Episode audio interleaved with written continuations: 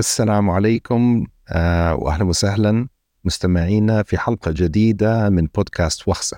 بودكاست وخزة هو بودكاست آه، متخصص في السكري بشكل عام والسكري بالنوع الأول بشكل خاص. وكالعادة ضيفتنا الدائمة آه، دانيا عدوان اللي هي أخصائية تغذية علاجية ومتخصصة في مرض السكري. واليوم بدنا نتحدث عن الأنسولين دانيا. الأنسولين آه أنا فاهم إنه الأنسولين هو شيء موجود بجسمنا بنفرز بشكل طبيعي وشيء بنحتاجه ما بنقدر نعيش بدونه. آه وأنا فهمي للأنسولين بسيط. يعني آه بفكر إنه مثلا الواحد لما يأكل أكل وهذا الأكل فيه مثلا كربوهيدرات من عملية الهضم هاي الكربوهيدرات بتتحول إلى جلوكوز وصير يمشي هذا الجلوكوز بدمنا. وهذا الجلوكوز هو الطاقة اللي بتحتاجها الخلايا عشان تقوم بعمليات الأيض ووظائفها المختلفة. آه، الأنسولين بصير دوره إنه يطلع من البنكرياس يعني في طريقه البنكرياس يستشعر إنه صار في ارتفاع في آه، مستوى الجلوكوز في الدم عشان يروح على أبواب الخلايا يفتح الباب ويحكي لك جلوكوز تفضل عشان يفوت يشتغل شغل. أنا هدف مفهوم بسيط لوظيفة الأنسولين. ممكن توضحي لنا أكثر عن دور الأنسولين؟ تمام. هلا انت حكيت الوظيفة الأساسية للإنسولين اللي زي ما حكيت كلنا عندنا فكرة عنها بس انت شرحتها بطريقة ممتازة. هو وظيفته الأساسية إنه يدخل الجلوكوز للخلايا عن طريق مستقبلات بتكون موجودة على هاي الخلايا هي بتستشعر الإنسولين. يعني هي ما بتفتح هاي المستقبلات للجلوكوز إنه يدخل إلا إذا شافت الإنسولين. فالإنسولين بيكون زي كأنه حامل هذا الجلوكوز معه وماخده على الخلايا. هو زي يعني مفتاح وقفل. لما يفوت لما يفوت على المستقبلات تبعته بالخلية الخلايا بتفتح وبتاخد الجلوكوز للجسم ومن هون ببلش وظائف كتير جسمنا يعني فيه خلايا كتير وكل خلايا لها وظائفها. فهو يعني الجلوكوز هو الفيول أو مصدر الطاقة الأهم خلينا نحكي بالجسم لمختلف الخلايا. في مصادر طاقة أخرى مثل الكيتونات ولكن جسمنا بيعتمد بشكل أساسي على الجلوكوز لما يتوفر. فبالتالي هاي الوظيفة الأساسية للأنسولين. بس أنا دائما بحب لما نحكي عن الأنسولين إنه الناس تتذكر أو تحط ببالها إنه هو هرمون بناء. إيش يعني هرمون بناء؟ يعني هو مش بس جسمنا بيحتاجه فقط لموضوع الجلوكوز الأنسولين له وظائف كتير تانية يمكن ما رح نتعمق فيها اليوم لأنه الهدف من الحلقة إنه إحنا نفهم الأنسولين ونفهم كيف بيشتغل عشان نعرف نتعامل مع الأنسولين لما نكون إحنا كأشخاص عندنا سكري بدنا نستخدمه بحياتنا لأني إذا أنا ما فهمت شو يعني أنسولين ما رح أعرف أستخدمه صح فبالتالي ما رح أعرف أدير السكري. بس شو يعني هرمون بناء؟ يعني جسمنا بيحتاجه بنسب معينة بسيطة طول اليوم عشان هو بيغطي الأيض مش بس تبع الأيض يعني اللي هو إيش في كلمة ممكن تبسط؟ كلمة أيض. يعني خلينا نحكي بشكل مبسط أكتر مع إنه يمكن مش دقيق. مش بس هضم الكربوهيدرات أو إدخال الكربوهيدرات على الخلايا لا هو إله دخل كمان بالدهون وبالبروتين فالإنسولين جسمنا بيحتاجه لوظائف كتيرة وبيحتاجه لكل المغذيات اللي بتدخل على جسمنا كل العناصر الغذائية اللي إحنا بنحتاجها. وبيساعد كمان الإنسولين بتنظيم التوازن تبع المعادن بجسمنا آه، حموضة الدم أمور تانية كتير. فهو يعني الأنسولين كوظائف له كتير وظائف معقدة يمكن إحنا ما بنعرفها بس وظيفته الأساسية إدخال الجلوكوز للخلايا. اللي بدنا نعرفه إنه بدون الأنسولين ما في حدا بيقدر يعيش. بمعنى إنه إذا صار عندنا سكري نوع أول مفروض العلاج الأساسي هو الأنسولين. سكري نوع أول يعني الخلايا اللي بتفرز أنسولين من البنكرياس ما عادت موجودة وما عادت بتفرز الأنسولين زي أول تدمرت. فبالتالي إحنا بنصير بحاجة لعلاج الأنسولين اللي هو إحنا اليوم بدنا نحكي عنه بشكل مطول. فهمت عليك. ممتاز. يعني آه أنت هلأ ذكرتي إنه البنكرياس فيه خلايا اسمها الخلايا بيتا cells هي اللي بتفرز الإنسولين. والأشخاص اللي معهم سكري من النوع الأول ليش بيحتاجوا يأخذوا الأنسولين بشكل خارجي؟ عشان الخلايا هاي تدمرت عندهم وكيف هاي ليش بصير يعني؟ ليش هم صاروا بالكامل بيحتاجوا أنسولين؟ وهل هذا الشيء بيصير من أول ما آه، يتشخصوا يعني ولا هو بصير على مراحل مثلا؟ يعني بالبداية بيكونوش بيحتاجوا أنسولين كثير بعدين بصير يحتاجوا أكثر. حلو كتير. هلأ عشان يعني نجاوب هذا السؤال لازم نفهم إنه أصلا السكري كمرض إحنا بنعرف إنه له كتير أنواع نوع أول ونوع تاني وسكري حمل. ولكن يعني بشكل خاص إذا بدنا نميز بين يعني السكري كتعريف فهو إما خلل في إفراز الأنسولين أو خلل في استقبال الأنسولين من الخلايا. السكري النوع الثاني اللي مع اللي بتشخصوا نوع تاني هم في إنسولين بجسمهم. خلايا بيتا لسه موجودة وعم تفرز إنسولين لكن في مشكلة بالقفل تبع الخلية المستقبلات. هي اللي ما عم تتعرف على الإنسولين كالسابق لأسباب ما رح نفوت فيها أكيد اليوم لكن مشكلتهم مش بعدم وجود الإنسولين. لكن لما نيجي للناس اللي عندها سكري نوع أول فهو اللي بصير إنه جهاز المناعة فجأة بيصنف البنكرياس على إنه جسم غريب عنه فبيبدأ يهاجمه ولما يهاجمه بيقتل خلايا بيتا اللي هي الخلايا اللي بتفرز أنسولين من البنكرياس. فاللي بصير إنه هو الموضوع ما بصير مرة واحدة. السكري النوع الأول بداية كانوا يفكروا إنه بصير مرة واحدة لأنه أعراضه بتطلع بسرعة. يعني الشخص اللي بتشخص سكري نوع أول بصير معه آه، نزول بالوزن بصير معه عطش شديد بصير عنده تبول أكثر من اللازم. هاي كلها أعراض إنه الشخص عنده ارتفاع بنسبة الجلوكوز بالدم. لكن تبين إنه في مراحل للسكري النوع الأول.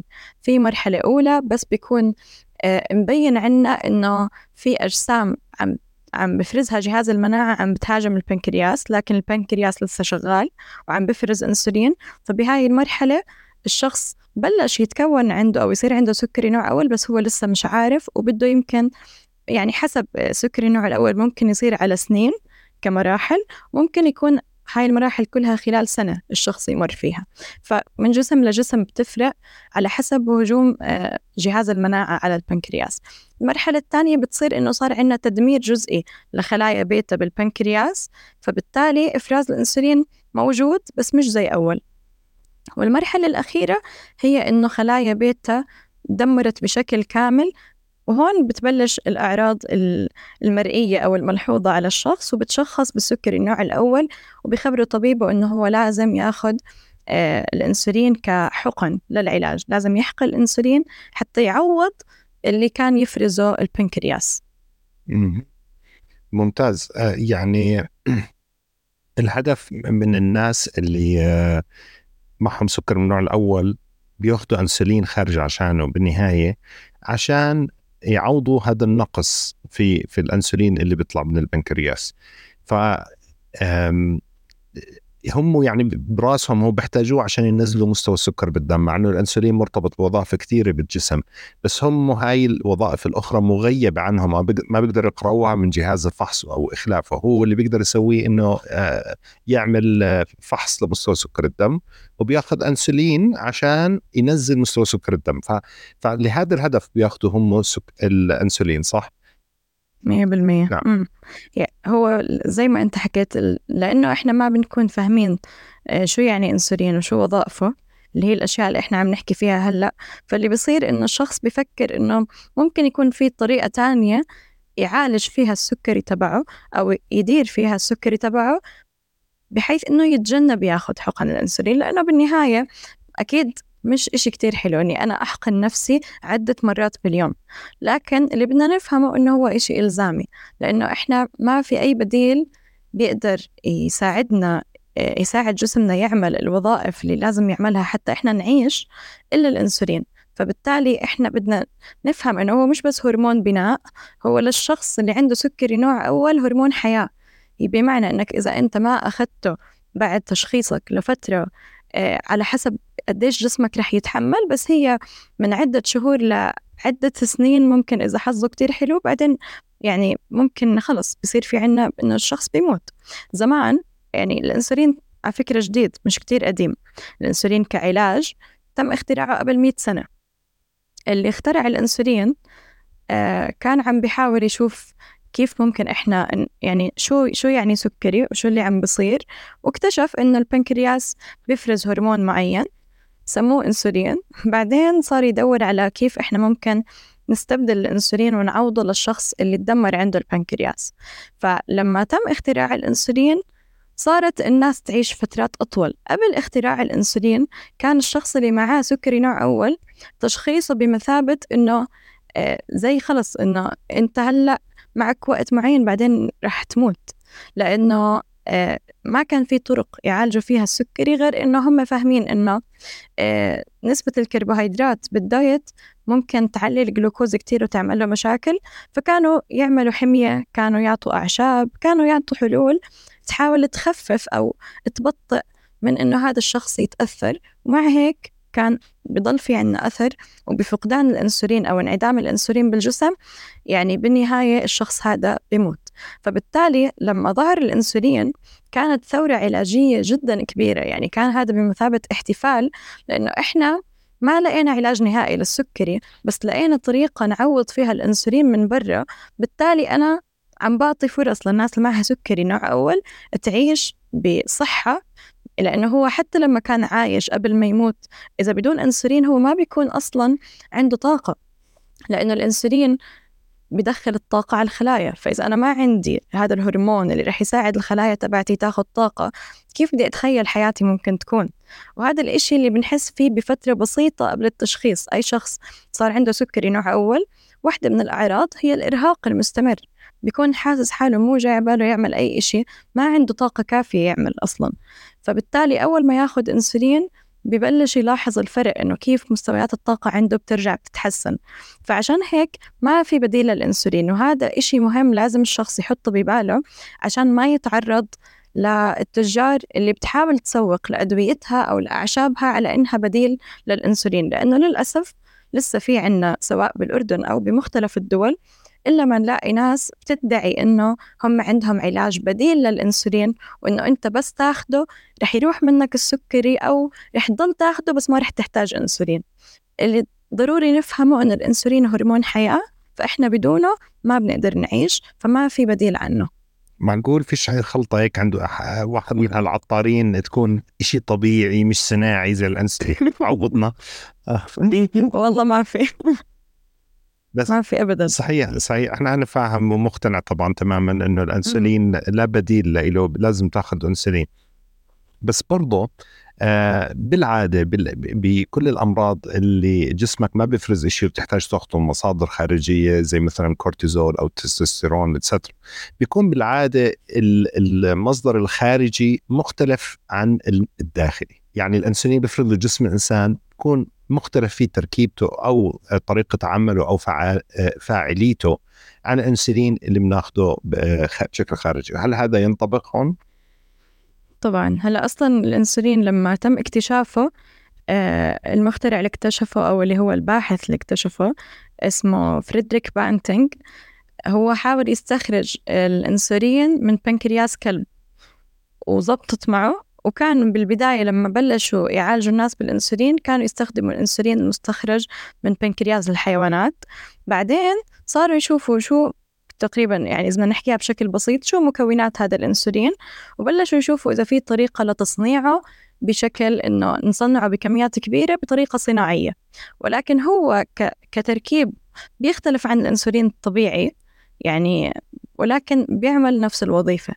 بس ما بيقدر يعمل نفس الوظيفة بنفس الدقة تبعت البنكرياس بنفس ما ربنا سبحانه وتعالى خلق البنكرياس يعمل كل هذا الحكي من غير ما إحنا أصلا نكون عارفين عنه.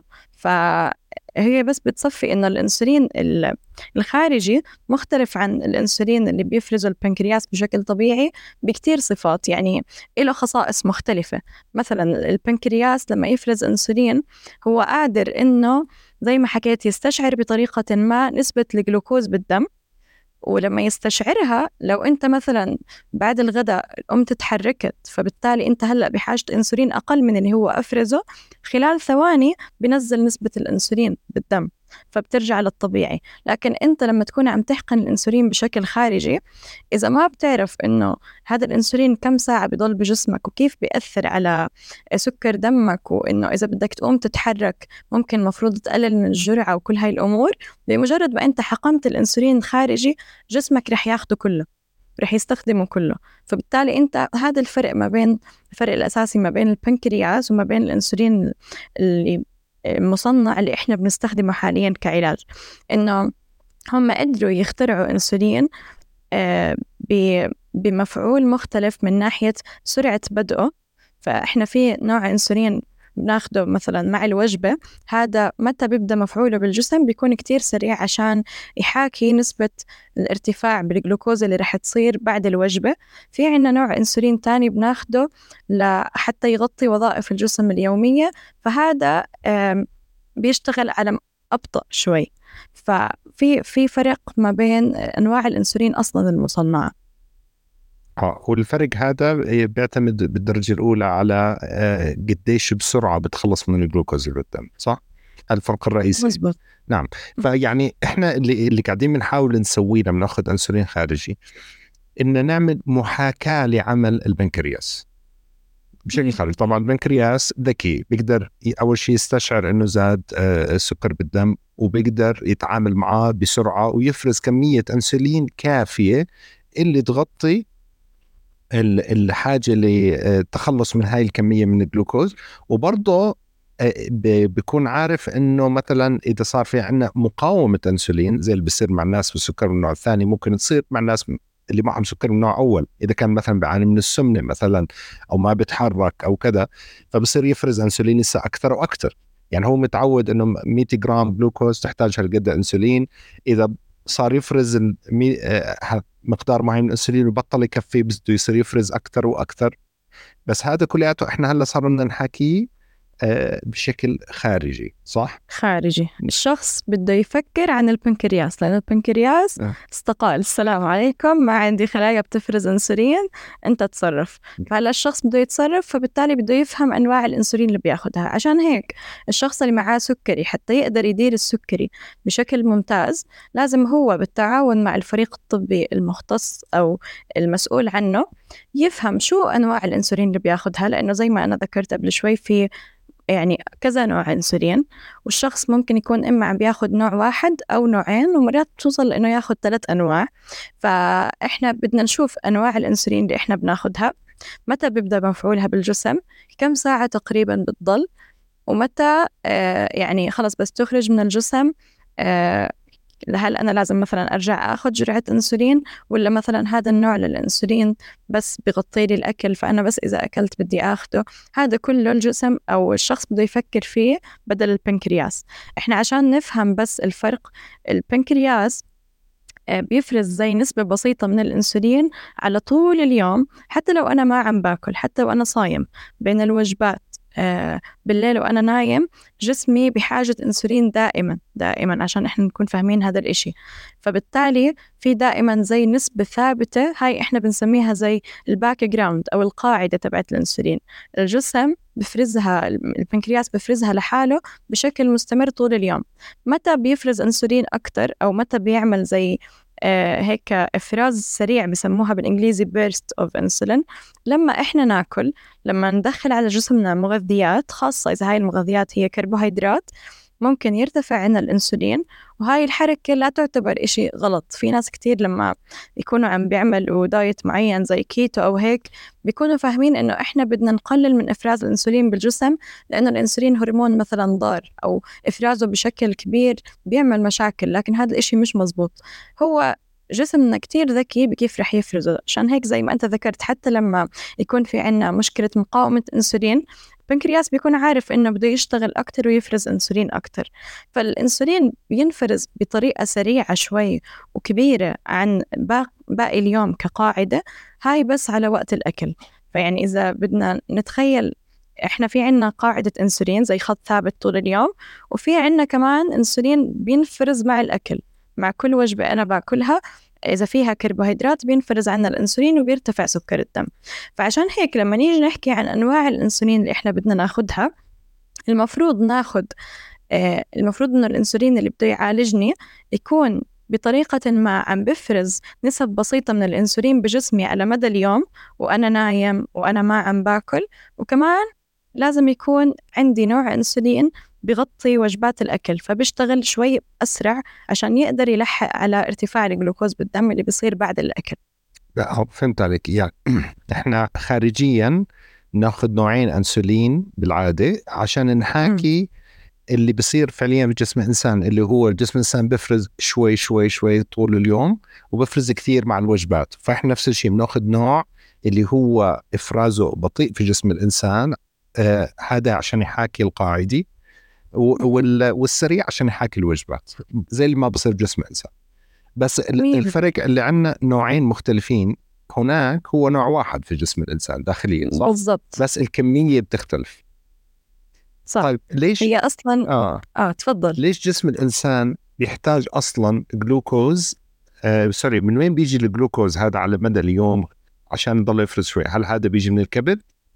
حلو كتير. آه. بالضبط. بيجي من الكبد لأنه الكبد عندنا بيفرز كمية ثابتة من الجلوكوز كل يوم بناء على حاجة الجسم بناء على وزن الشخص بناء على مستوى نشاطه البدني. يعني إذا هو مثلا إذا هو شخص ما عنده سكري إحنا عم نحكي. وامبارح مثلا لاعب رياضة ممكن اليوم الكبد يفرز جلوكوز أكتر من إمبارح. فالكبد بيفرز عندنا كمية نوعا ما ثابتة من الجلوكوز كل يوم آه، بمعدل 80 جرام جلوكوز. زائد إنه في عندنا هرمونات بالجسم زي مثلا هرمون النمو زي مثلا آه، هرمون اسمه جلوكاجون زي هرمونات الأنثوية والذكورية. هاي كلها ممكن تخلي الجسم يفرز جلوكوز أكتر. وعندنا كمان جلوكوز موجود بال آه، بخلايا العضلية مخزن بشكل بسيط. فبرضه لما الشخص يتحرك في جزء من هذا الجلوكوز بيروح للدم عشان يعطينا طاقة. هلأ بس لما يكون في حركة الفرق إنه ممكن الجسم يستخدم الجلوكوز بدون إنسولين لما الشخص يكون بيتحرك. ولكن بشكل عام في كمية من الجلوكوز موجودة بجسمنا طول الوقت فإحنا عشان آه، ما يصير عندنا ارتفاع بنسبة الجلوكوز بالدم الأنسولين موجود لحتى يغطي هاي النسب البسيطة اللي موجودة بجسمنا على على مدى اليوم. بس انت حكيتي هلأ جملة عقدت الموضوع عندي أكثر. انت حكيتي إنه إذا واحد لعب رياضة مثلا تحرك آه، جسمه بيقدر يستخدم الجلوكوز بدون حاجة للأنسولين. ما إحنا فينا خلايا بحاجة للأنسولين يفتح لها الباب عشان تدخل الجلوكوز. كيف هذا الشيء بصير الخلايا العضلية عندها ميزة. الخلايا العضلية آه، في عندها ناقل اسمه GLUT4. إحنا هيك دخلنا شوي ب science.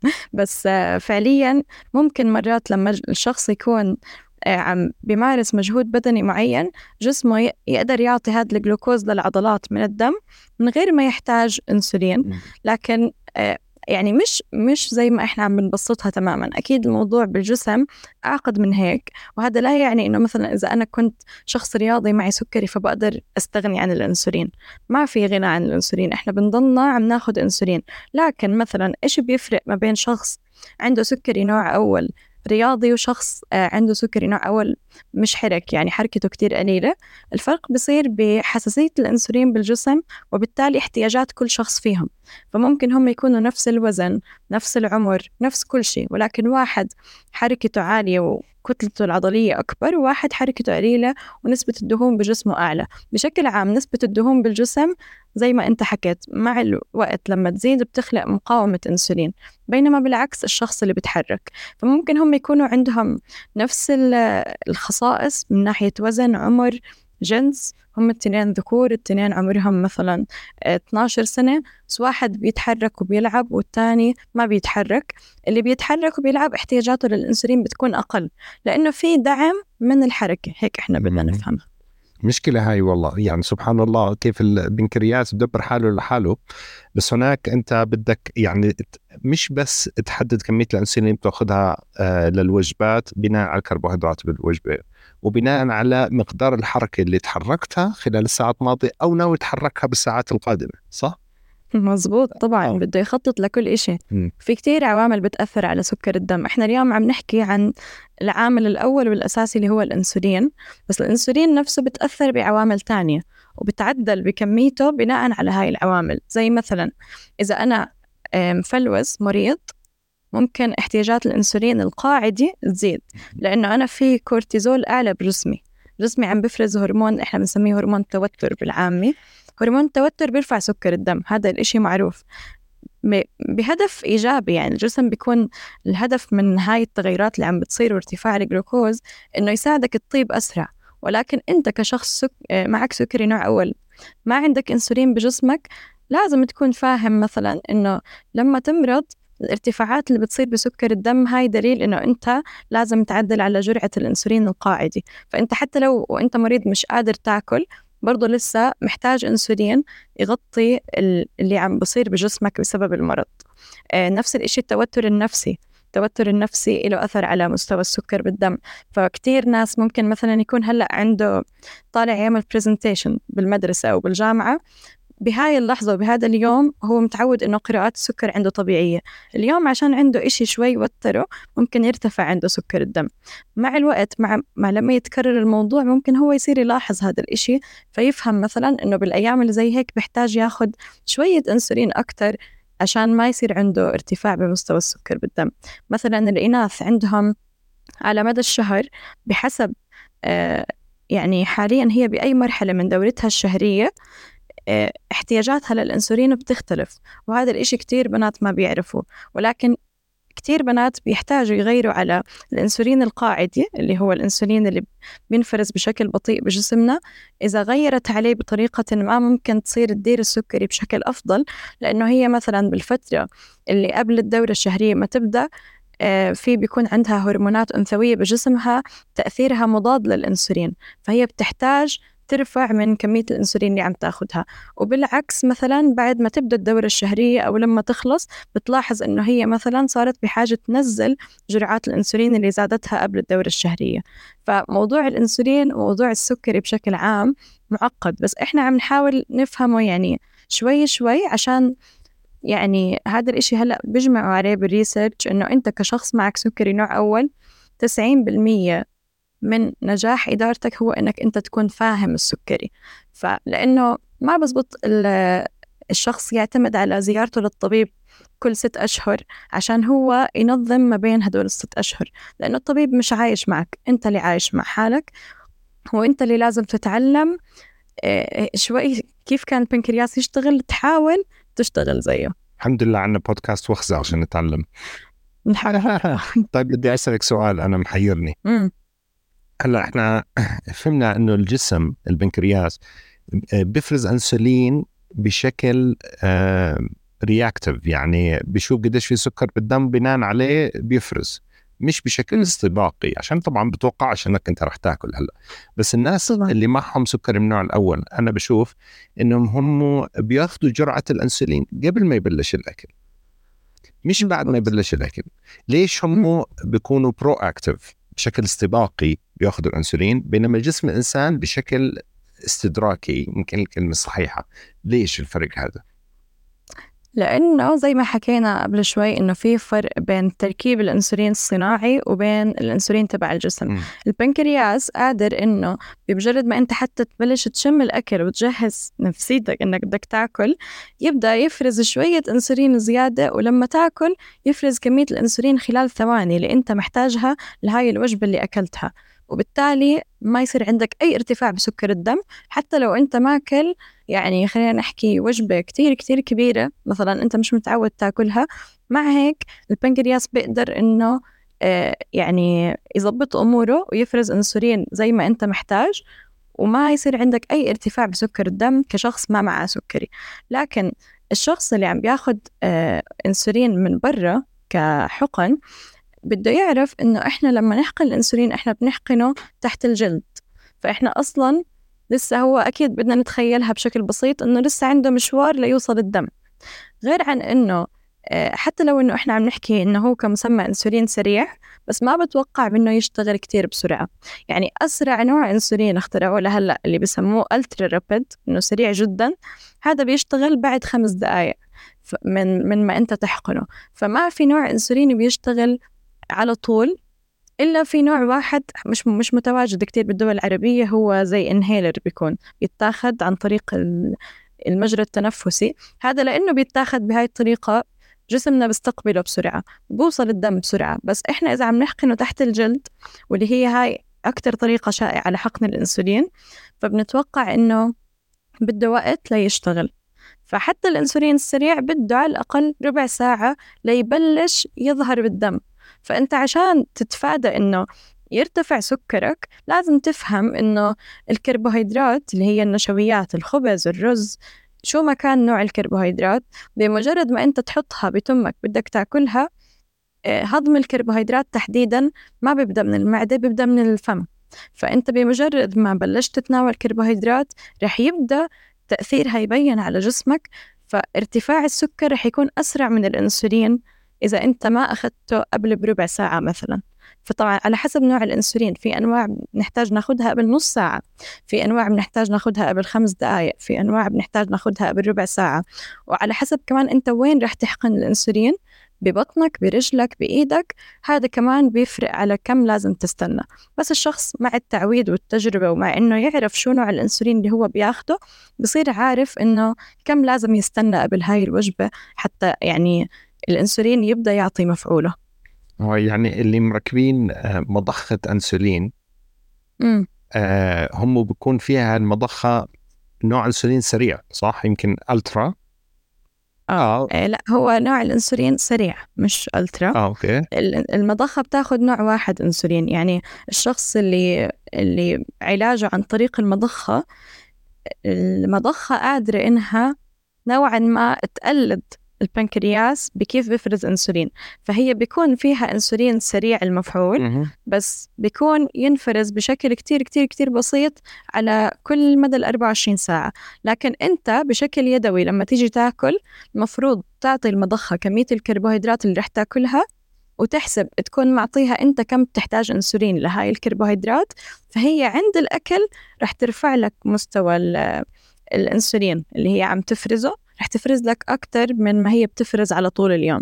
وحتى بالمضخة بتحتاج إنك أنت ت- تعطيها هاي المعلومات قبل ما تاكل بربع ساعة. آه أنا فكرت المضخة لحالها بتستشعر مستوى السكر بالدم وبتفرز من عنده ما في هيك. مضخات وتفرز شيء آه، سريع حاليا حاليا المضخات الجديدة عم بصير فيها system ما بينها وما بين ال sensor اللي بيقيس الجلوكوز بالدم. م. فهي بسموها زي closed loop فهي بلشوا يعملوا أنواع بتستشعر قراءة السكر بالدم بحيث إنه ال sensor بيعطيها القراءة فهي بتعدل على نسبة الأنسولين القاعدي اللي أنت بتاخده اللي رح تفرز لك إياه.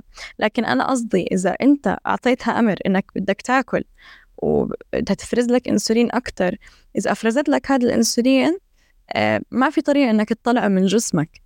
فأنت يعني المفروض تاكل نفس الكمية اللي انت أفرزت فيها إنسولين. إذا ما أكلت رح يصير عندك هبوط بسكر الدم حتى وإنت مركب المضخة. يعني ما في طريقة إني أحط المضخة وما أحكي معها وهي تدبر حالها لحالها. أعيش حياتي. آه. لا لا. لسه. لازم بالعكس. اللي بركب المضخة لازم يكون فاهم كتير كتير تفاصيل. لازم يكون فاهم بدقة كيف تشتغل المضخة ولازم يكون فاهم كيف يحسب الكربوهيدرات بأكله بالجرام ولازم يكون عارف كم نسبة ال- الأنسولين المفروض ياخدها لكل جرام كربوهيدرات هو عم بياكله عشان لما يعطيها أمر إنها تفرز أنسولين على الوجبات يعرف يعطيها أمر صحيح. ولازم يكون عارف كمان إنه مركبها صح كيف كيف تتركب على الجسم لأنها برضه هي بتتركب في في هيك زي بتكون شكلها زي اللزقة من برا بس هي في جواتها إبرة صغيرة بتوصل لتحت الجلد عشان تفرز أنسولين بنفس الطريقة اللي يعني لما نكون عم نحقن حالنا. أنا سمعت خبر آه إنه في نوع إنسولين جديد ما زال آه قيد التطوير من شركة ايلاي ليلي آه هو نوع إنسولين بس تاكله ما بيشتغل بيكون نايم بجسمك بس موجود. circulating بس هو نفسه يستشعر إنه صار في جلوكوز بتحول ل آه، صيغة فعالة وبصير يشتغل. هذا يا سلام. هذا أحسن من من المضخة أتوقع إن شاء. الله يصير. هي إحنا الحمد لله التطور العلمي الطبي هائل ويعني ما بستبعد خلال يعني مثلا 10 سنين يصير في حلول بانواع الأنسولين اللي تحسن من حياة ال- ال- الناس جودة حياة الناس المصابين بالسكري من النوع الأول بشكل كبير إن شاء الله. مزبوط يعني هو إحنا عم نحكي عن 100 سنة تم اختراعه بس لحد الآن الأنواع اللي ظهرت والتطورات اللي عم بتصير فيها عم بتكون فعلا بتفرق على جودة حياة الشخص وحتى يعني كيف زمان لو تشوف كيف كانوا يفحص السكر وهلا كيف صرنا نفحص السكر؟ هلا أنت بس من خلال السنسور ممكن بس تعمل سكان على موبايلك تاخذ القراءة. وفي ناس اللي مركبين الأنواع الأجدد وأجدد من غير ما يعمل سكان إذا هبط أو ارتفع عنده أو وصل لنسبة معينة بياخد alarm من ال sensor تنبيه إنه أنت لازم تعمل إشي. فإدارة السكري صارت كتير أسهل. وفي حاليا كمان شركات شغالة على علاج جذري للسكري النوع الأول. نتمنى يعني إنهم ينجحوا إن شاء الله ويكون في قريبا إشي يعني حل نهائي للسكري. بس حاليا طالما إحنا بناخد إنسولين. مفروض نكون عارفين كيف نتعامل معه. فهمت عليك. طيب أنا أتوقع إنه إحنا هيك حكينا كويس بشكل مبسط عن أنواع الإنسولين وليش هو مهم ليش نقدرش نعيش بدونه. عندي صار طبعا أسئلة أكثر من الأسئلة اللي جاوبت هلأ حابب نفصل فيها بس أتوقع إنه من الأفضل نفصل فيها في حلقة ثانية بهاي الحلقة نحكي بتفصيل عن أنواع الإنسولين وكيف نستخدمهم في خطط علاجية مختلفة. يعني إذا أنت بدك تأخذ نوعين سريع وبطيء أي نوع كيف تأخذهم كيف تقرأ الأنسولين متى بتستخدمهم كيف بتحدد الكمية ويمكن حتى بحلقة ثالثة نصير نحكي كيف نحسب الكربوهيدرات اللي أنت اكلتها في هذه الوجبة بشكل سريع ومبسط وأمور أخرى. إذا أنت ظل عندك أي ملاحظ أو تعليق قبل ما ننهي هذه الحلقة تفضل. أنا بس يعني بدي أرجع أكد على فكرة إنه إحنا نستوعب إنه لما نيجي نتعامل مع الإنسولين إحنا نقدر هاي النعمة الإنسولين عن جد نعمة انه إحنا عايشين بهذا العصر اللي هو في عنا إنسولين بمختلف أنواعه وإنه إحنا نقدر من خلال تعاوننا مع الفريق الطبي نختار نوع الإنسولين اللي بخليني أقدر أعيش حياة اللي أنا حابب أعيشها من غير ما أنا ألتزم بنوع نوع إنسولين واحد مثلا بحددني بكمية أكلي أو بحددني توقيت نومي بيأثر على حياتي. لا بالعكس إنه أنا هلأ قادر أعيش حياتي طبيعي وأخلي السكري وعلاجه وخطته متأقلمة مع حياتي اللي أنا بدي أعيشها. فهاي نعمة إحنا يمكن لازم نقدرها. فلازم نقدر الأنسولين ونحبه ونفهمه بدل ما إحنا نحاول إنه كيف ممكن أقلل جرعة الأنسولين. هاي أكتر إشي بسمعه من كل الناس اللي بتشترك معي عشان تفهم السكري وبدها تديره. أول فكرة بتكون بالنسبة لهم إنه آه، أنا شخص فاشل عشان أنا باخذ جرعات أنسولين عالية. بس لا أنت بدك تفهم إنه الأنسولين احتياجاته بتختلف من جسم لجسم. فأنت ممكن تكون شخص بتحتاج نسبة أنسولين أعلى بحسب مرحلتك العمرية بحسب آه، وضعك الصحي الحالي بحسب مستوى نشاطك البدني. حتى الشخص الرياضي في عنده آه، أوقات بحياته برتاح فيها. بهاي الأوقات اللي برتاح فيها بيكون بحاجة يرفع جرعة الأنسولين هل هذا بيعني إنه هو فشل بإدارة السكري؟ أكيد لا فإحنا بدنا نعرف إنه أنت طالما الأنسولين قادر إنه ينظم لك مستويات السكر بالدم بغض النظر عن كم وحدة أنسولين عم تاخذ خلال اليوم أو كم مرة عم تضطر تغز حالك خلال اليوم أنت طالما قادر تنظم أمورك فمعناته أنت آه، ناجح بإدارة السكري وعم تقدر تدير السكري يعني إنك تقلل الأنسولين ما إله أي هدف بيتعلق بإنه صحتك رح تصير أحسن. فأنت لازم تاخذ أنسولين بحسب ما جسمك بيحتاجه. الله يديم علينا الصحة ويديم النعم علينا بشكل عام. الحمد لله رب العالمين. شكرا كثير لوقتك دانيا ويعطيك ألف عافية. السلام عليكم. وعليكم السلام.